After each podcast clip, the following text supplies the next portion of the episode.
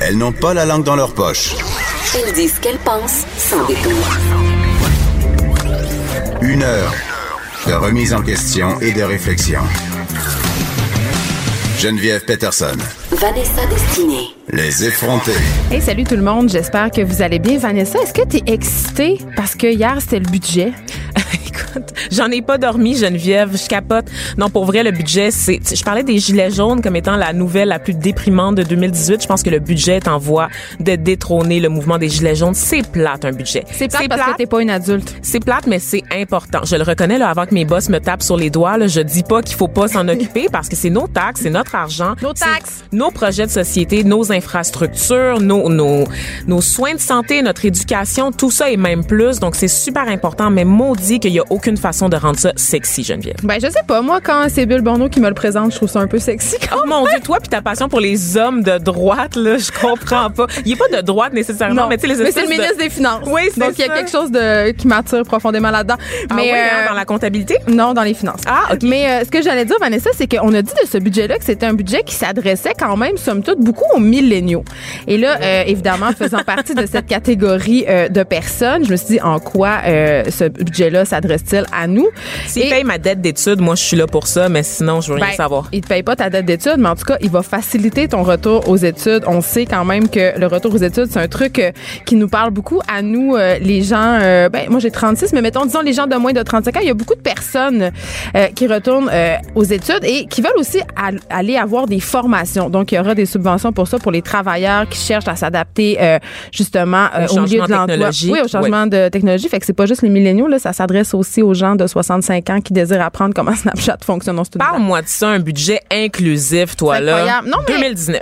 Euh, mais écoute, oui, inclusif parce que évidemment, euh, on a annoncé aussi qu'il y aura euh, des politiques pour favoriser les demandeurs d'asile, c'est-à-dire de mieux gérer l'afflux de migrants, ok, qui entrent au pays en ce moment de façon assez irrégulière. Donc, on va investir des milliards de dollars sur cinq ans pour avoir une espèce de nouvelle stratégie frontalière. Donc, On va boucher les trous de la passoire. je pense pas qu'on va boucher les trous de la passoire ni qu'on va ériger un mur, mais on sait que le gouvernement de Justin Trudeau est connu pour son ouverture, pour euh, sa volonté de métissage. On, on lui reproche aussi ça beaucoup. Moi, je trouve que c'est une belle richesse. Donc euh, voilà, c'est la milléniale en moi qui parle en ce moment. Et là, allons-y dans le concret.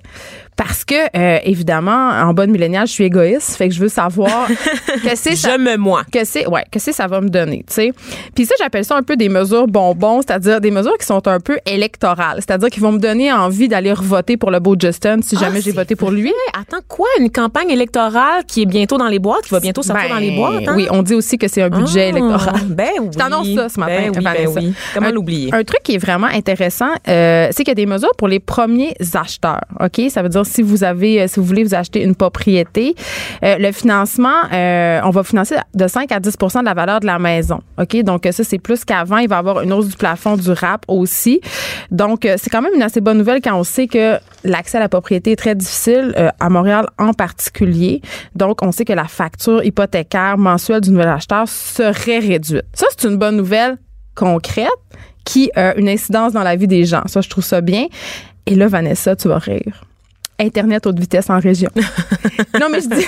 Elle me connaît trop bien. Non, mais c'est parce que je dis souvent que Internet a sauvé, euh, a sauvé ma région parce que euh, je parle souvent du marasme dans lequel moi j'étais plongée quand j'étais adolescente parce qu'on avait euh, pas Internet, encore moins Internet haute vitesse. Tu sais, Internet, on le sait, c'est cliché de dire ça, mais c'est une porte ouverte sur le monde et je trouve ça vraiment dommage euh, qu'en 2019, il y a des régions éloignées qui n'aient pas accès à la haute vitesse, donc qui peuvent pas consommer des contenus euh, comme Cube Radio peut-être. Oui, c'est inacceptable. Dans un pays aussi riche que le Canada, je peux pas croire Ben, que le Canada bizarre. est moins branché que l'Inde Ouais. ou qu'un pays en voie de développement, honnêtement, parce que on, on a les infrastructures. Le- C'est sûr que le territoire est très grand. L'enjeu du territoire, c'est ça qui pose problème. Puis c'est des milliards de dollars installés, euh, les infrastructures nécessaires. Qui sont résistantes au froid, au- à nos intempéries aussi, parce qu'on n'a pas le climat le plus facile pour supporter ce Non. type d'installation-là. On le sait, là, les câbles, Mais quand ça, même. ça gèle. Mais quand même, tu sais, on sait qu'Internet, c'est un, c'est un moteur d'éducation, euh, que ça, ça favorise justement euh, l'installation d'entreprises dans ces régions-là aussi, parce que s'il n'y a pas d'Internet haute vitesse, qui va vouloir aller générer de l'emploi là-bas? Personne. Donc, ça juste du bon. Ça, c'est une bonne mesure. Et en fait, on termine avec la mesure la plus bonbon et très à la mode,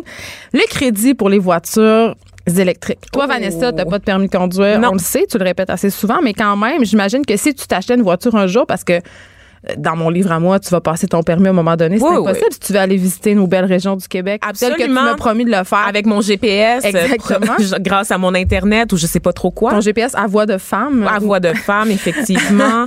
Donc, Donc euh, voilà, donc euh, on va éjecter 300 millions sur trois ans pour favoriser l'achat de voitures électriques euh, avec piles à hydrogène. Et là, on, dit que les Canadiens pourraient toucher jusqu'à 5 000 dollars pour des véhicules de moins de 45 000 dollars. Et là, c'est là où moi je débarque. pourquoi? Mais parce que c'est bon? cher. Ben, hey, c'est cher. un bon deal. Ben, je dis pas que c'est pas un bon deal. Tout ce qui encourage les Canadiens, les Québécois, whatever, à acheter des voitures électriques, c'est une bonne chose. Sauf que, c'est évidemment, le gouvernement veut que, tu sais, 10 040, toutes nos voitures soient électriques, mais je veux dire, qui a le moyen? Une voiture électrique, là, ça coûte 35, 45 000 Les Tesla, ça, ça coûte 80 000 Je veux dire, Elles sont qui- tellement belles. oui, mais qui a le moyen de s'acheter ça? Pas moi. Moi, avant que je mette. Moi, j'ai comme un seuil psychologique sur une voiture, là. Je veux dire, je peux pas m'acheter une auto qui vaut plus que 30 000 je, je- Mais je me demande Je si c'est pas un peu un coup d'épée dans l'eau parce qu'on on Ben là, présente ça comme un une peu. mesure pour réduire euh, les émissions à gaz effet de serre pour que toutes nos voitures soient, soient zéro émission d'ici 2040. Je m'excuse, mais c'est Hey, pas c'est les- pas long, 2040. À 33 là. millions d'habitants, c'est pas nous autres qui faisons la plus grande pollution sur le territoire. C'est le. Transport, c'est les entreprises, c'est les bateaux, c'est les trains, c'est tout ce qui relève du secteur industriel qui crée la pollution sur le territoire. C'est encore de faire reposer, de faire miroiter la responsabilité des utilisateurs. Puis je On parle tout le temps de solutions miracles. Oui, c'est un peu un espèce de plaster sur un très gros bobo. Ben, c'est ça. Parle-moi des changements que tu vas donner. Donne-moi du financement pour favoriser des véhicules euh, électriques dans l'industrie plutôt que chez le particulier. Là, on va jaser, mon Justin. C'est surtout que d'ici le temps où tout ça va être mis en place, d'ici 2040, je m'excuse, mais les voitures vont être autonomes. L'enjeu va être tout autre. Mais aussi, euh, puis ça, faut pas se voiler la face. Les gens sont réticents à la voiture électrique encore à cause de l'autonomie, puis tu l'as dit, à cause de notre climat. Si moi, je m'en vais au Saguenay en plein hiver, euh, avec mes trois enfants assis à l'arrière, j'ai pas envie euh, que la voiture électrique me, la voiture électrique me fasse faux bon. Ben, c'est très très ancré dans notre tête que ça, ça, ça peut pas encore faire de long. Tu sais, on peut aller jusqu'à Québec, là, on l'a testé ici. On là. n'a même pas fini de brancher les différentes villes, les différentes communautés du pays à l'Internet, puis on pense déjà à financer des voitures électriques qui n'ont aucune borne, là, les bornes, de ça, rechargement sur où, le territoire en dehors de Montréal, puis des grands centres urbains, donc les grandes villes, genre Rimouski. Je pense pas qu'à Falardeau, quoi il y a des bornes électriques. Si vous habitez à Falardeau, Oui. euh, ça, c'est au Saguenay, écrivez-moi pour me dire s'il y a des boîtes électriques. Vous pouvez m'écrire sur la page des effrontés. Pour vrai, il y en a-tu des bornes électriques au Saguenay? Je pense que oui. Je pense qu'il y en a à Chicoutimi. Je pense qu'il y en a à Rimouski. À la baie, oui, dans dans, les- les... grandes Ben, villes de 40 000 personnes. Exactement. Mais entre-temps, les distances, plus tu tu t'éloignes dans le Québec, plus les distances sont longues à Il y en parcourir. a-tu à Saint-Alphonse, Et Rodriguez? Il y en a-tu à Val-David? Écrivez-moi si vous habitez dans une S'il très y en a petite juste ville. une puis elle tombe en panne une fois ou deux jours, ça compte pas, là. C'est ça. ça compte pas Mais pour vrai, je suis curieuse. Écrivez-nous Finalement, c'est plus dire. intéressant que je pensais le budget. Je te l'avais dit.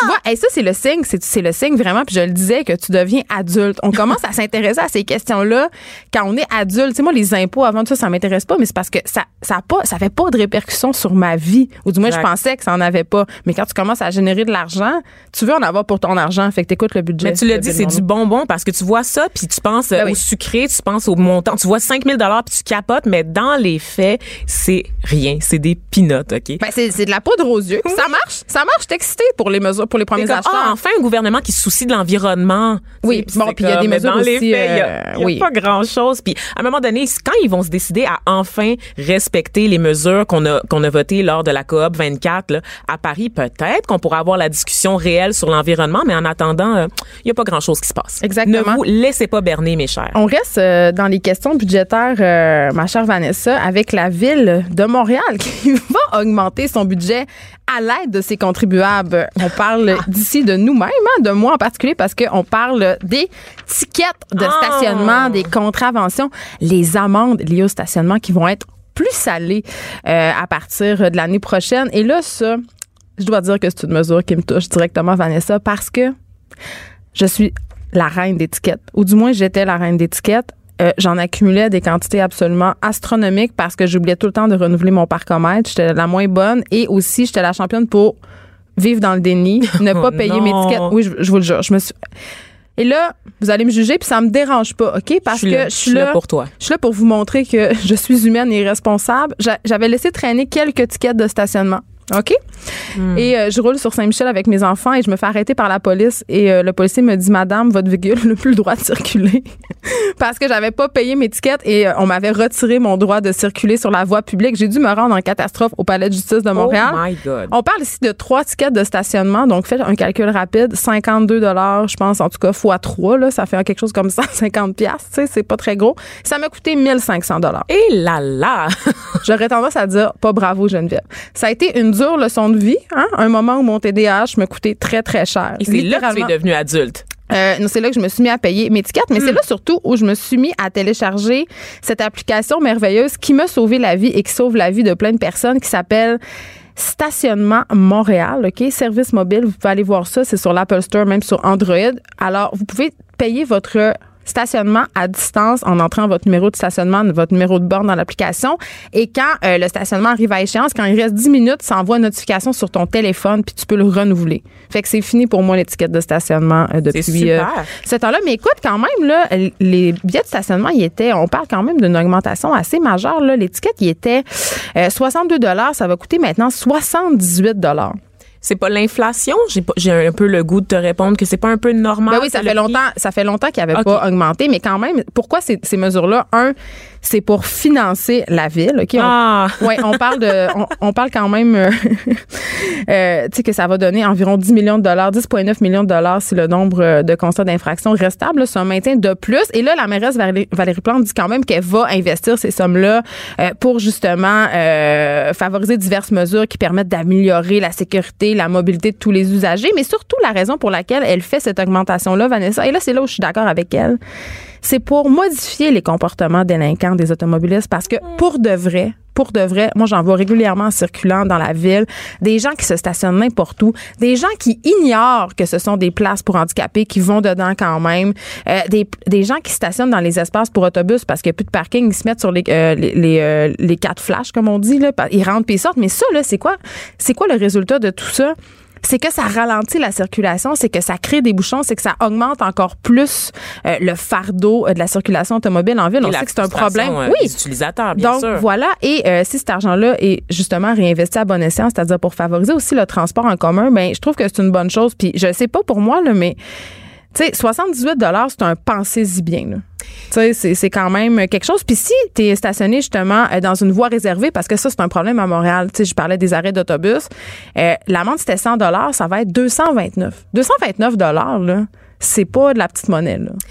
Moi, en tout cas, moi, ça me dissuade quand même. Ça, m'a- ça, ça m'encourage à regarder les panneaux. Tu sais, les 28 panneaux que tu as sur le plateau Montréal, il faut que tu les lises toutes pour comprendre. là. Je vais les lire Je attentivement. trouve ça très, très intéressant. Je trouve ça important quand même de de- d'avoir ces mesures-là pour effectivement jouer sur le, le comportement des, des, des utilisateurs de la route. Ça, je comprends ça. Par contre, l'administration Plante a prévu un, un budget 2019 de revenus de 187 millions en amende pour le stationnement et la circulation, alors qu'ils en ont récolté 170 millions en 2018.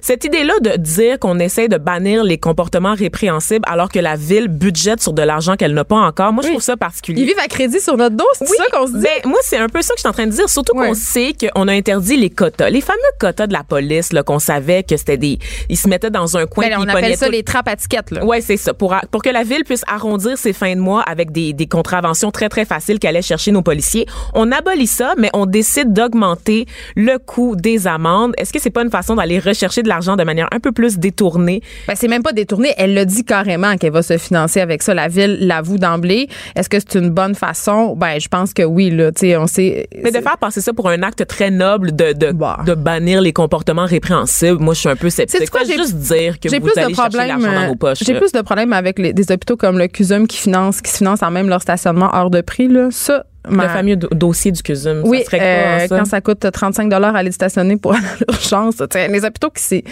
sais, puis les, les Sur la détresse du monde. C'est de C'est l'argent qui se fait sur la détresse des gens. c'est C'est ça. Tu veux être proche de la porte de l'urgence parce que tu es en train de capoter, puis là, tu vas le payer 40 pièces. Moi, j'ai plus de problèmes avec ça qu'avec une ville qui se finance à même ses automobilistes délinquants. Tu sais, parce que tu as le choix de de tickets. Si tu suis la circulation, tu pas le choix de te stationner dans le stationnement de l'hôpital. T'as bien raison, t'as bien raison. Donc- Sur celle-là, je te l'accorde. Merci, Vanessa. Écoute, euh, retour sur ce dossier. On parle depuis euh, quelques mois déjà, même quelques années, euh, du dossier pédophilie dans l'Église catholique. Et là, écoute, il y a quelque chose qui nous a fait dresser les cheveux sur la tête euh, un, un, des- un commentaire très malheureux qui s'est passé à la télé française. Vanessa, je te laisse nous résumer l'affaire. Oui, ben en fait, c'est l'abbé Alain de la Morandais, un charmant monsieur que je ne souhaite jamais croiser sur D'un mon certain chemin. âge. D'un certain âge, de 84 ans, qui euh, qui s'est porté à la défense du cardinal Barbarin. Donc pour la petite histoire, en rappel, le cardinal Barbarin, c'est quelqu'un qui a été condamné à six mois de prison là, au début du mois de mars, un, un évêque français, pour ne pas avoir dénoncé les abus sexuels d'un prêtre de son diocèse à Lyon. Mais il n'est pas le seul d'ailleurs. il L'Église est éclaboussée en ce moment pour son, avoir gardé le silence sur plusieurs affaires de pédophilie, Absolument. d'abus sexuels. Absolument, mais c'est la première cause vraiment à se porter devant la justice Ouais. et à se conclure par une accusation, une,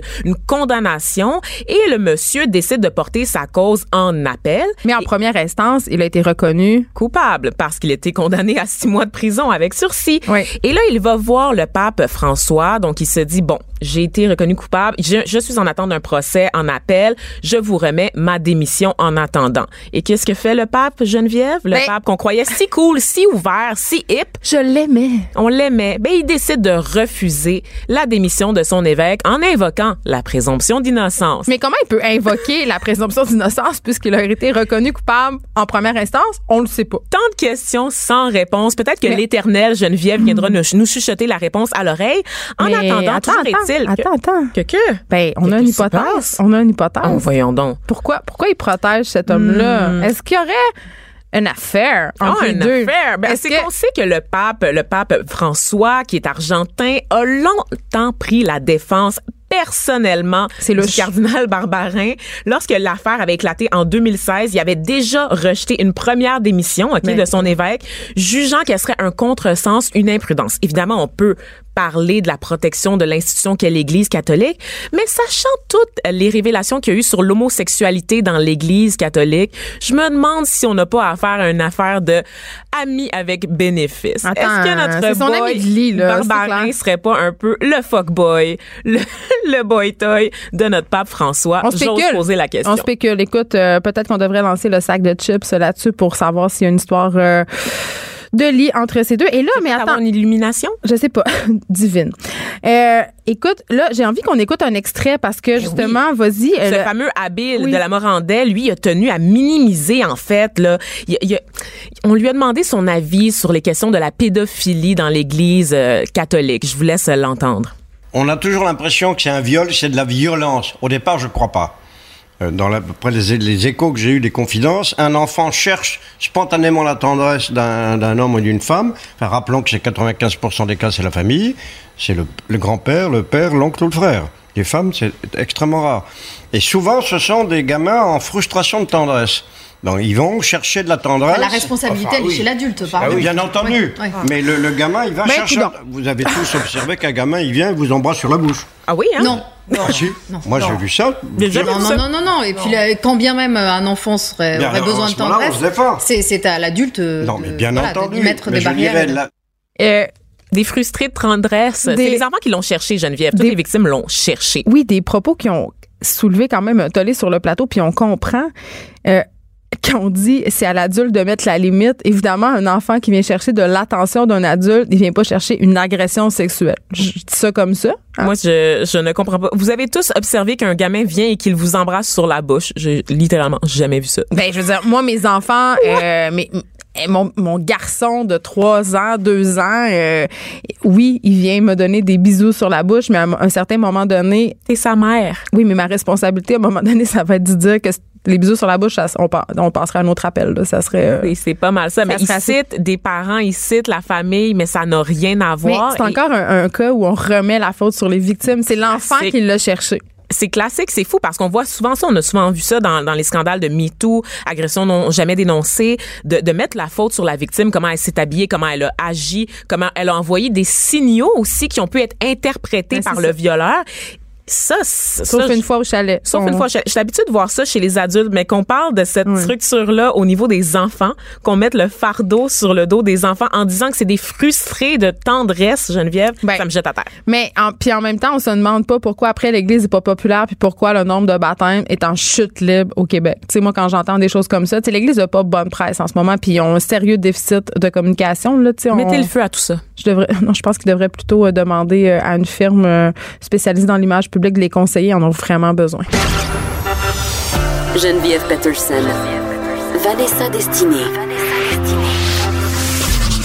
Elle manie aussi bien le stylo que le micro. Jusqu'à 10 heures. Les effrontés. Vanessa, on se pose les vraies questions on est aux effrontés, tu On sais. règle des débats de société. Est-ce qu'on a le droit de manger du poisson au bureau? La réponse est non. Ah, pour vrai? Il y a beaucoup de gens qui mangent du poisson euh, chez Cube Radio. On Ben, des s'imagine, sushis, OK. on s'imagine que ce sont des gens qui font attention à leur ligne. Je sais pas. Je, je comprends pas. C'est-tu à ça que tu associes le poisson? Oui, OK. Le poisson Parce bureau. Le la- poisson bureau. Tu sais, des fish and chips, euh, je sais pas, tu sais, ça, c'est, c'est rarement. Euh... C'est pas régime, mais tout Non. ce qui est frit, c'est bon. Mais ça, c'est un autre sujet. Oh mon N'importe quoi qui est frit. Écoute, je me peux plus. Mon petit, mon un ongle frit, c'est c'est sûr, c'est bon. J'ai mangé des, j'ai mangé des Un sauts. ongle frit? Mais tout, c'est pour dire que tout ce qui est frit, c'est bon. J'ai mangé une sauterelle. J'ai mangé une sauterelle frite une fois, puis j'ai trouvé ça excellent parce que ça en Inde, là? C'était-tu dans Ah. les Orients? Pas en tout, c'était dans le cadre d'une autre émission de radio dont je ne vais point nommer le nom à un autre, euh, à un autre, à un autre channel. C'est très mauvais. Je suis sûre que c'est très mauvais. Ça Non, mais ça goûte juste la friture. C'est ça qu'on veut. Exactement. Mais là, la réponse pour revenir au poisson, c'est, c'est oui ou c'est non? Euh, moi, je, d'accord? moi, je trouve que c'est oui. OK? Puis là, c'est drôle parce qu'il y a Radio-Canada qui a fait un, un truc très drôle sur pourquoi ça pue le poisson quand on fait chauffer du poisson au bureau.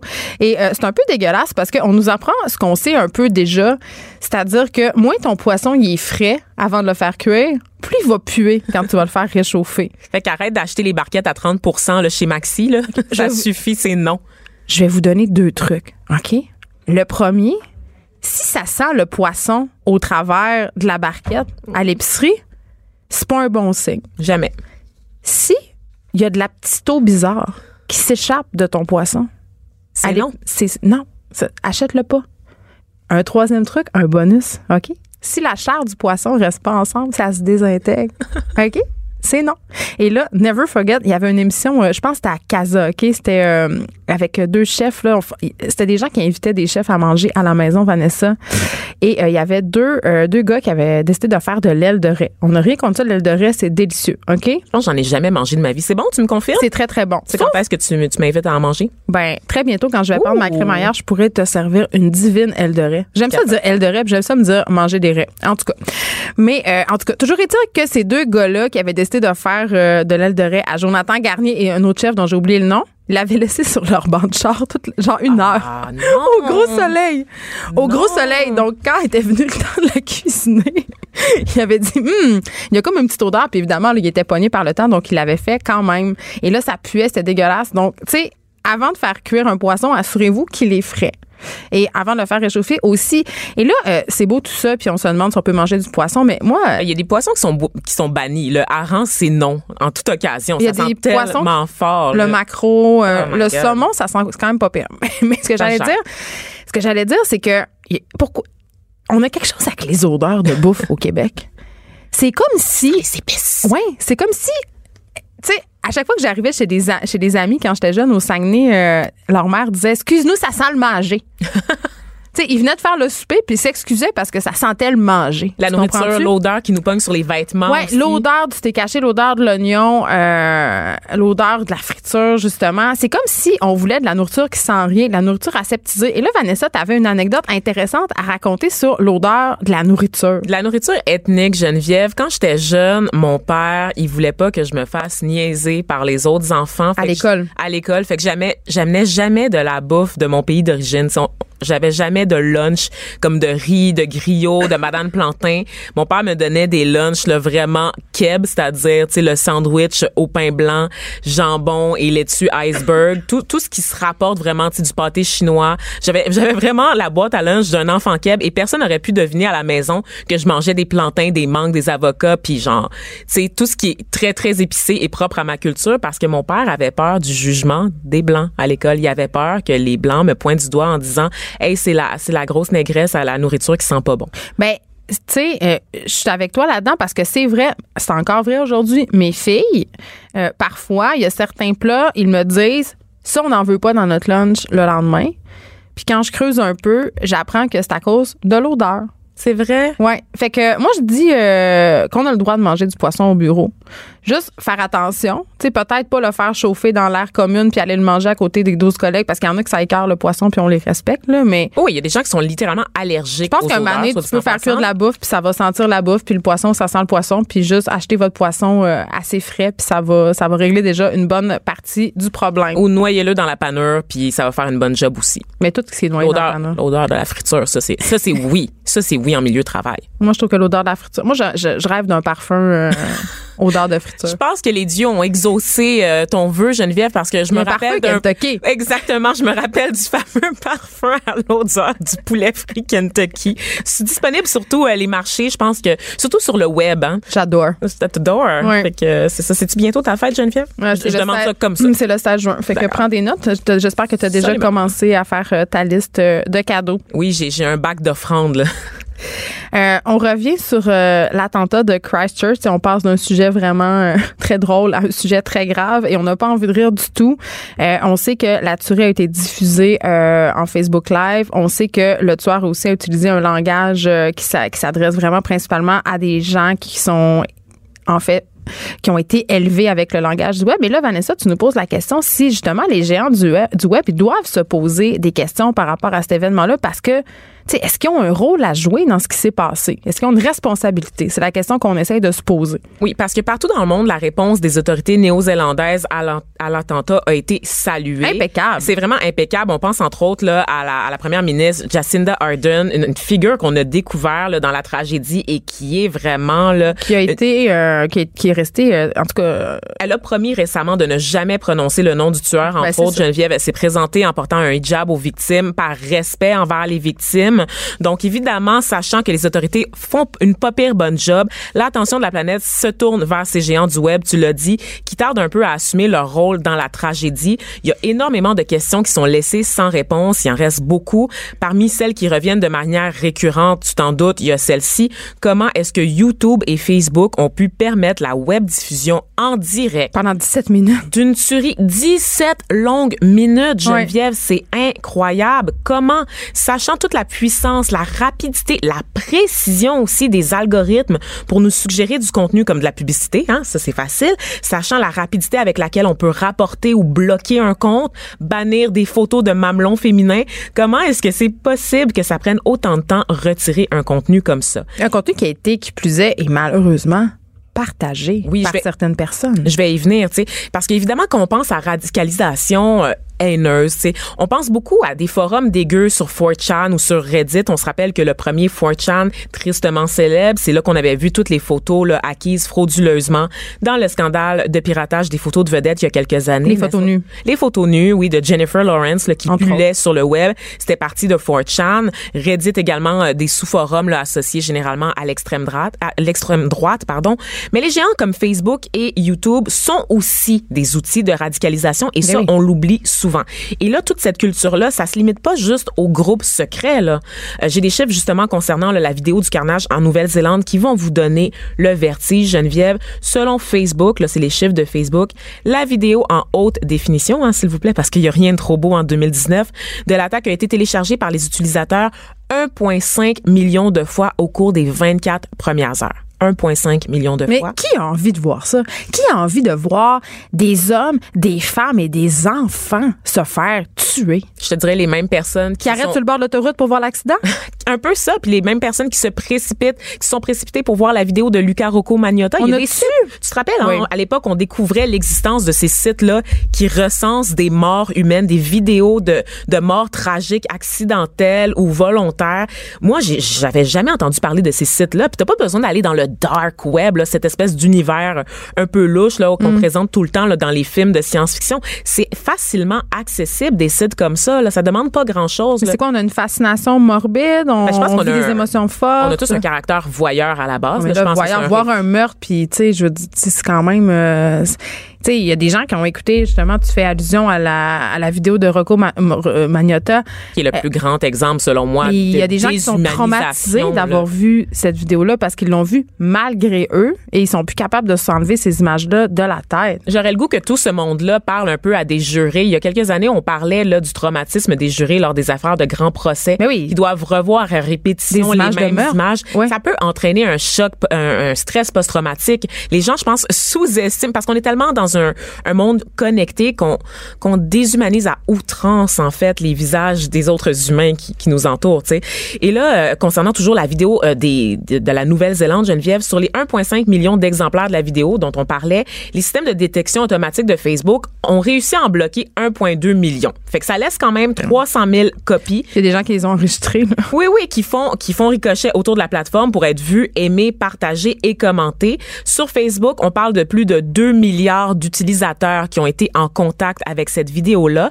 Et sur YouTube, évidemment, un déluge similaire. Selon le Washington Post, YouTube a pris des mesures sans précédent, entre guillemets, là. On remarque mes Ben, grands guillemets. c'est aussi une, une façon de faire sans précédent. On s'entend quelqu'un Ben qui diffuse en direct une tuerie, on n'a pas vu ça. là. Ben, ça arrive quand même assez il y a eu souvent. des suicides en Oui. direct sur Facebook. Il y a eu des, viols en direct, beaucoup aussi, mais c'est juste quand même, que c'est 17 minutes qui sont vraiment Mais inexplicables. Vanessa, tu m'ouvres la porte. S'il y a eu ça déjà, donc ils sont prêts à faire face à cet événement-là. Ben, c'est ce qu'on serait tenté de croire, Geneviève, mais peut-être que Kitching, ça rapporte de l'argent, ces vidéos-là, Ben, en streaming. C'est ça que j'allais dire. Ça rapporte de l'argent. Puis aussi, euh, une façon de lutter contre la radicalisation, c'est de partir à la chasse aux pages haineuses et aux faux profils. Et qui dit chasse à la page et euh, au profil dit diminution des pages et des profils, donc diminution euh, des revenus publicitaires parce que Facebook vend les profils de ses usagers. Absolument. Et au niveau de YouTube, il y a des chaînes maintenant qui sont consacrées à l'extrême droite. Je sais pas si tu connais la fonction Super Chat. Je vais revenir très, très rapidement là-dessus.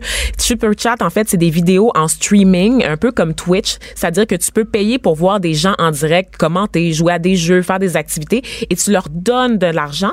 Et cet argent-là que tu payes, en fait, YouTube prend une part, bien sûr, et on ne sait pas c'est quoi la part de YouTube. À moins d'avoir une chaîne, tu sais pas c'est quoi le montant, n'est-ce pas, qu'on prend? Donc, les vidéos, plus elles sont populaires, plus elles rapportent à YouTube. Et présentement, l'extrême droite foisonne sur Super Chat. Donc, euh, et plus, plus, en fait, ça nourrit un espèce de sentiment de compétition parce que les gens vont dans le plus extrême pour aller chercher de plus en plus d'argent. Donc, on a vraiment carrément des réseaux d'extrême droite en ce moment qui se financent à partir de YouTube. Ben, Comme c'est je vous ça. dis, pas besoin d'aller dans les bas-fonds de l'Internet là, pour trouver la racaille humaine. Ça se passe au vu et au su de tous de manière tout à fait décomplexée. C'est le temps que Facebook, Google et autres géants de ce monde euh, assument Leur complicité. leur part de responsabilité dans des drames comme celui. C'est pas de la responsabilité, je dis complicité, Geneviève. Exactement. Donc euh, voilà, c'est le temps qu'ils s'assument. Restez là parce qu'après la pause, on a Thomas Levac, notre chroniqueur. Un regard féminin sur l'actualité. Des opinions différentes. Jusqu'à 10 heures. Les effrontés.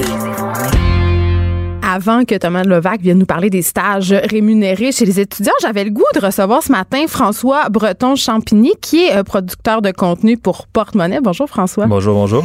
Euh, tu as fait un, un dossier, un vidéo qu'on peut voir sur la page du Journal de Montréal dans la section Porte-Monnaie qui parle des milieux de travail rêvés. Oui, exactement. Et là, ça m'a interpellée parce que, évidemment, euh, comme travailleuse, comme jeune travailleuse, c'est quelque chose. Euh, tu sais, moi, j'ai travaillé en agence, donc je les ai expérimentés un peu, ces milieux de travail rêvés. Tu sais, on pense entre autres à euh, la table de baby-foot, le barista, euh, la, la table de ping-pong. Et là, euh, tu as visité deux entreprises, en fait, pour un peu essayer d'explorer euh, qu'est-ce que ça constitue justement ces milieux de travail rêvés-là, c'est quoi les répercussions réelles sur les employés? Donc, tu as visité GSOF et OCDA, Exact. qui sont deux entreprises euh, qui se targuent de vouloir révolutionner le monde du travail. Oui, exact. Ben en fait, GSoft, c'est vraiment dans sa mission première. Là. Quand tu vas sur son site internet, euh, tu vois que c'est vraiment, ça fait partie de leur course, on peut dire. OCDA, c'est comme une espèce de petite compagnie euh, start-up qui, elle, essaye d'avoir, euh, ben pas essaye parce qu'ils ont déjà une bonne culture d'entreprise, mais qui, qui ont une bonne culture d'entreprise, mais qui, qui essayent des affaires, euh, qui, qui c'est un peu de l'essai-erreur, tandis que GSoft, c'est vraiment, ils créent des logiciels pour ça. Là. Fait que c'est quand même deux joueurs vraiment différents à ce niveau-là. Mais moi, quand je vois ça, je trouve ça bien cool, puis je trouve ça bien plaisant, puis je me dis, j'aimerais ça travailler là, parce que, tu sais, euh, dans le cas de, de ces deux entreprises, il y en a même une où les vacances, euh, entre guillemets, n'existent pas, c'est-à-dire Ouais. que tu peux prendre des vacances un peu n'importe quand. On a des semaines de quatre jours, euh, puis t'es payé cinq jours. Il y a des rampes de skate dans le bureau. Mhm. Ouais. Je voyais carrément dans votre reportage quelqu'un se promener en longboard dans le bureau. Ah ouais, ouais, il y en a plusieurs, là. Mais moi, dans ma tête, ce que ça me dit, Ouais. c'est que ce sont des mesures mises en place par les entreprises pour que les employés soient au bureau le plus longtemps possible, pour qu'il n'y ait plus de vie, pour que leur vie, ça soit le bureau. Mais honnêtement, euh, c'est sûr qu'il y a, ce contre-coup-là, si on peut dire, parce que c'est vrai que, tu sais, avec les déjeuners sur place, la bouffe, les 5 à 7, euh, tout ça, ça encourage les gens à rester sur place. Mais je pense qu'il y a vraiment une part euh, d'honnêteté là-dedans, surtout pour une petite compagnie comme OCDA. OCDA, j'ai parlé avec les gens, puis tu sais, il y a un gars qui m'a littéralement dit, pour moi, je ne vois pas de différence entre le travail et la vie.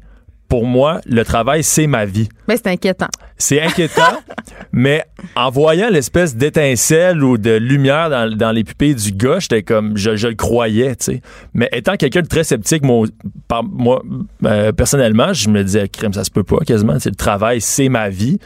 Mais c'est comme si ces gens-là, oui, tu sais, il y a tous les petits avantages, justement, là, les, les déjeuners, les 5 à 7, la rampe de skate, tatati, mais ils croient tellement à quelque chose de plus grand en faisant partie de leur compagnie que c'est ça qui qui euh, qui transparaît un peu euh, dans leur quotidien. Mais c'est ça, euh, François Breton Champigny. Oui. Euh, dans ton reportage, euh, t'as quelqu'un de RH, de ressources humaines, qui se Ouais. prononce là-dessus, puis qui dit que peu importe si les quel type d'initiative les entreprises mettent en place, parce que c'est la mode en ce moment euh, d'avoir des initiatives comme ça justement pour attirer euh, des travailleurs qui sont jeunes, puis des travailleurs aussi qui sont en demande dans certains milieux, une espèce de crise de l'emploi, on a de la misère à recruter, fait qu'il faut, tu sais, on a- c'est vraiment la logique, on n'attire pas euh, des mouches avec du vinaigre, là, c'est un peu ça. Ouais. Et, et mais le, le, le gars des ressources humaines, il parle d'intention. Ouais. Il dit, je trouve ça assez intéressant, il dit si l'intention de l'entreprise, c'est justement de générer du profit, puis casser en sac de ses employés, au fond, tout ce qu'elle veut, c'est Mm-hmm. les attirer. Puis justement, il n'y a pas cette intention noble derrière de dire on fait un projet de société, on voit plus grand. Il dit que ça fonctionnera pas, ces Ouais. méthodes-là. Ouais. Ben en fait, lui, ses, ses recherches portaient beaucoup sur euh, qu'est-ce que qu'est-ce que les employés ont besoin pour être heureux dans un milieu de travail? Puis là, on s'entend qu'ils n'étaient pas une petite recherche. là. Il était allé dans plus de 100 pays, interroger des dizaines de milliers de personnes pour essayer de recouper ces besoins-là. Puis ça revient tout le temps à trois besoins, qui a un besoin d'affiliation, euh, de je pense que c'est de pertinence dans son milieu de travail et euh, de se sentir euh, valorisé dans ce qu'on fait. Que tu appartiens à quelque chose. Exactement. Mais Puis- ça, c'est pas des caprices de milléniaux.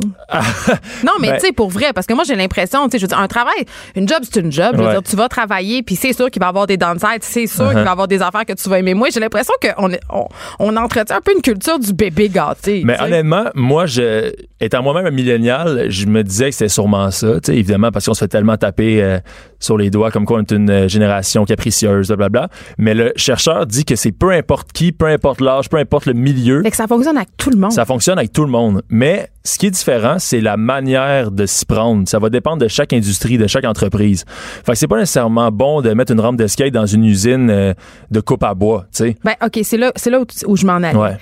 J'ai l'impression aussi que ce type d'initiative-là, ça peut fonctionner seulement dans certains secteurs, entre guillemets, que c'est l'apanage de milieux privilégiés. Mhm. C'est sûr que le gars de shop à Rawdon, euh, d'avoir un pouf dans son bureau puis une table de ping-pong, ça change rien à sa vie. là. Non, mais tu vois, euh, dans justement les prochains, euh, les prochains reportages qu'on va présenter, il y Ah, a parce une, que c'est une série? Oui, c'est une série de trois, trois reportages, en fait. Euh, et là, le troisième reportage, eh bien, on va voir une, une entreprise en Beauce. Puis en fait, c'est une usine qui font du fil. Donc, c'est pas du tout trendy, millennial, technologie, ça, on va parce que là, on changer. était dans les, avec sais, Ouais. on est dans des entreprises de com. là. Exact, tu sais, puis c'est comme le petit milieu montréalais un peu... Oui. euh, tu sais, bon, mais là, on va en Beauce, puis c'est une entreprise de filage. Fait que c'est vraiment une grosse usine, là, tu sais, euh, comme on en voit partout. Mais eux, ils ont plus de hiérarchie, ils ont plus de boss.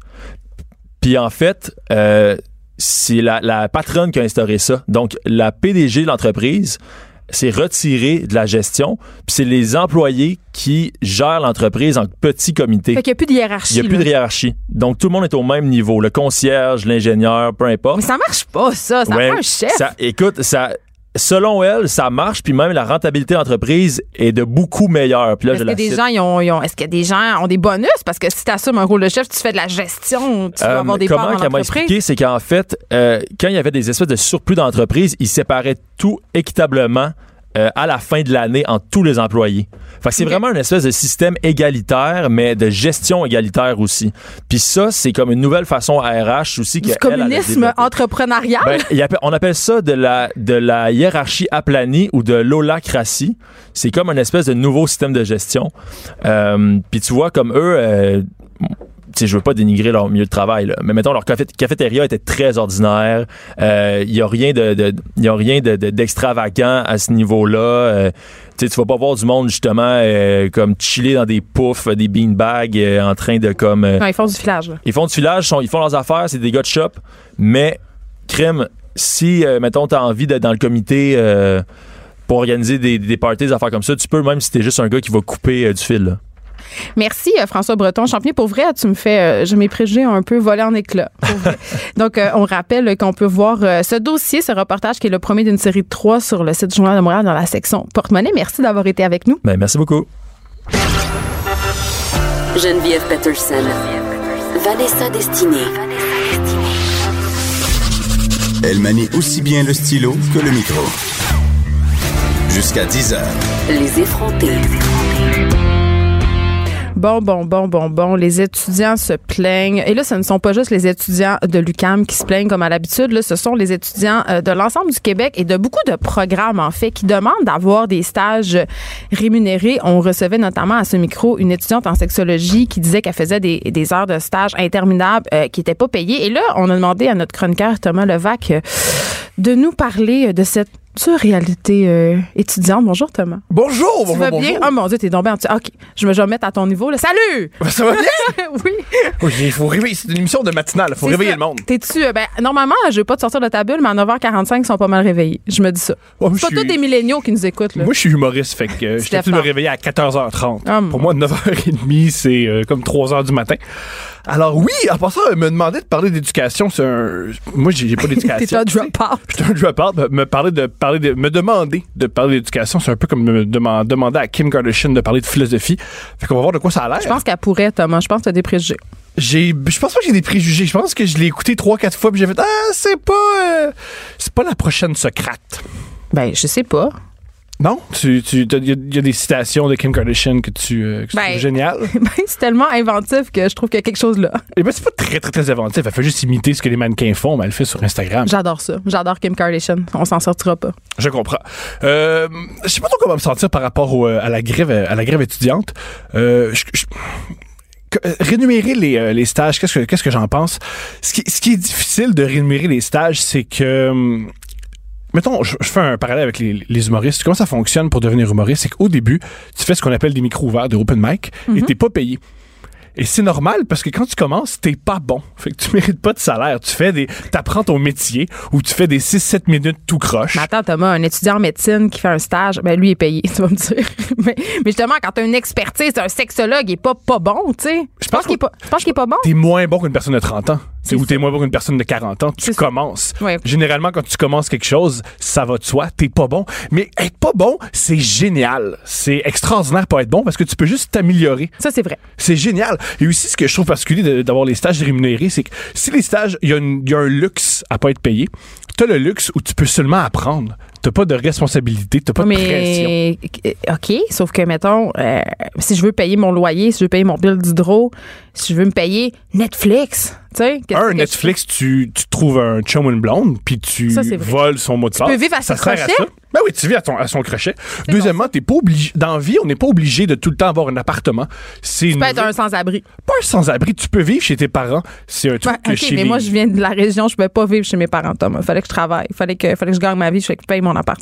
Tu peux pas vivre. euh, tu, tu peux pas étudier en. Où tu, d'où tu venais?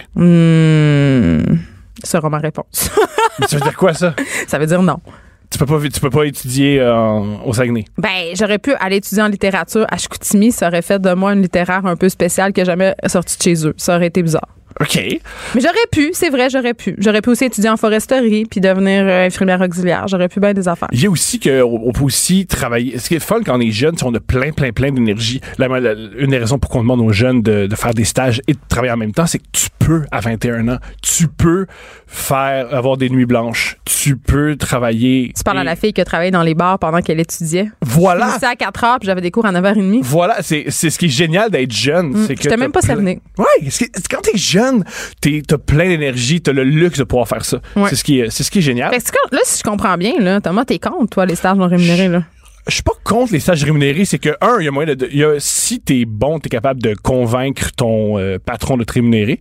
C'est une manière aussi. Ben, je pense que- pas. Là. parce que le mettons, il y a des médias qui se financent avec les stagiaires. C'est-à-dire, ils, ils prennent des recherchistes puis ils les paient pas pendant tout l'été euh, pour soi-disant leur donner de l'expérience. Puis un, un angle mort de ton affaire, Thomas, c'est de dire les gens qui font des stages non rémunérés, euh, tu dis oui, ils peuvent aller travailler, mais c'est parce que la vérité, c'est qu'ils en ont plus d'heures pour aller travailler parce que leur les heures qu'ils pourraient mettre à faire un travail en temps partiel et les mettre sur un stage dont ils ont besoin pour être diplômés. C'est un peu quand même paradoxal. Ben, en, communi- en communication, c'est spécial parce qu'en communication, t'es un, t'es pas obligé de faire euh, un stage. Tu un- une- c'est très, très encouragé quand même. Puis souvent, ce que j'ai observé, c'est que c'est pas les gens qui font des stages qui ont des. Ah, mais souvent, aussi, t'es payé très très cher très rapidement en communication comme recherchiste. Et aussi, il y a moyen de se faire découvrir en- en- maintenant sur le web. En, en communication, il y a d'autres manières. Il y a des manières de se faire découvrir autrement. T'es pas obligé de suivre ce. ce- Le pattern du stage. Voilà. OK. C'est ce qui est cool en communication, c'est que c'est un milieu qui est pas. C'est un milieu qui est très très très différent. Mais quand tu dis de- ça a l'air très gros, j'ai besoin de dire que t'as tort. De quoi? ben, je pense pas que les recherchistes roulent sur l'arche. Je sais pas qui roule ça. Euh, je pense que très rapidement, tu peux avoir un salaire qui se peut en, en tant que recherchiste. Là. Oui, encore faut-il avoir des contrats?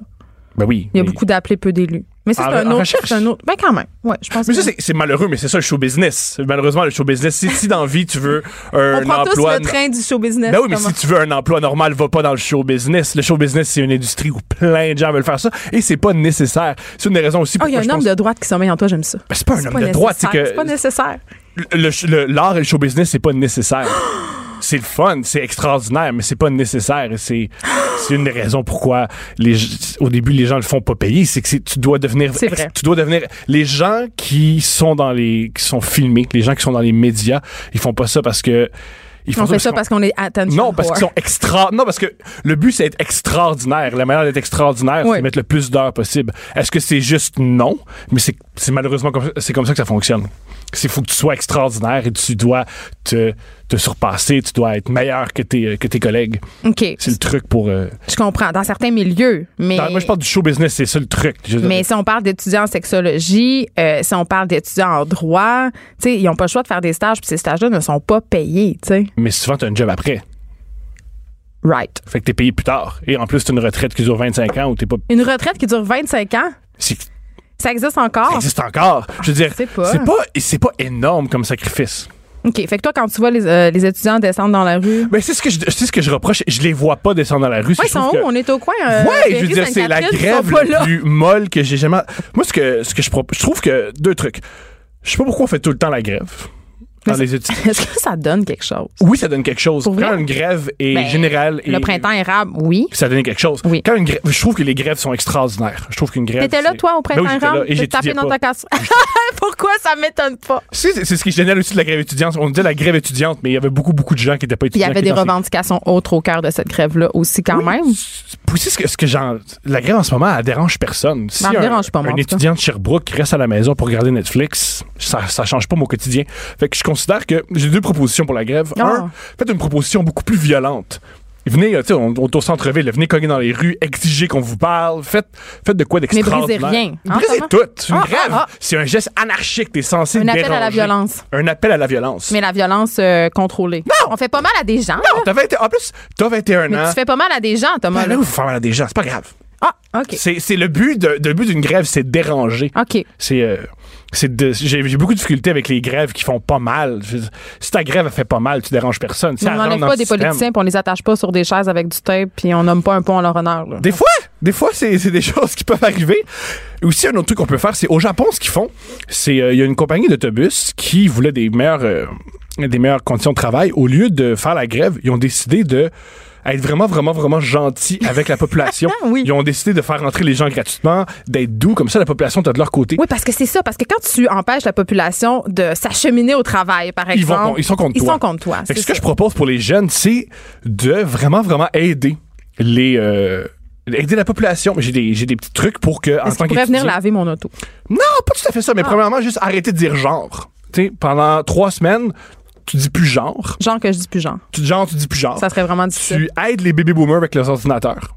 Leur iPad à l'épicerie. Oui, tes je m'offre pour leur, leur tenir leur iPad dans la rangée du yogourt biologique. Oui, ça, c'est un, Ok. un moyen de pression. Un autre point, un moyen de pression, c'est passer du temps avec des vieux dans des CH CHSLD. Tu leur montres à utiliser YouPorn. Voilà! Vraiment, vraiment, vraiment, un, ça serait vraiment un ajout majeur à leur quotidien. C'est juste bénéfique. Je suis complètement d'accord. Et le moyen de pression positif le plus fort, à mon avis, c'est juste enlever vos sacs à dos dans l'autobus. Si vous faites Ah, ça, OK, mais ça, c'est pas juste les étudiants, là. ben, c'est la majorité des étudiants qui ont des sacs à dos. La Non, tout le monde a des sacs à dos, tout le monde les garde, puis tout le monde regarde son téléphone en faisant croire de pas se voir. Regardez le téléphone, ça, je suis d'accord, parce qu'il n'y a Ah, rien de pire que les. Dieu. Imagine un. Surtout depuis qu'il y a Internet dans le métro, là, les gens, là, ils se regardent plus, C'est mieux même. Ah, C'est moi mieux de même. Moi, d'ignorer là- tout le monde, mais, je- mais par contre, tu sais, arrêtez de me faire à croire que même si vous regardez un reportage sur votre téléphone, vous voyez pas la femme enceinte ou la petite vieille qui essaie de s'asseoir. Oui, On les en- voit quand même. On oublie que quand tu es une femme enceinte- quand t'as- moi longtemps j'ai une botte, quand tu veux t'asseoir, tu demandes à la personne veux-tu m'asseoir, Ah, ben oui. On, on peut aussi dans la vie. Il y a déjà quelqu'un qui me dit non. Quand je suis enceinte, Tu à quelqu'un d'autre?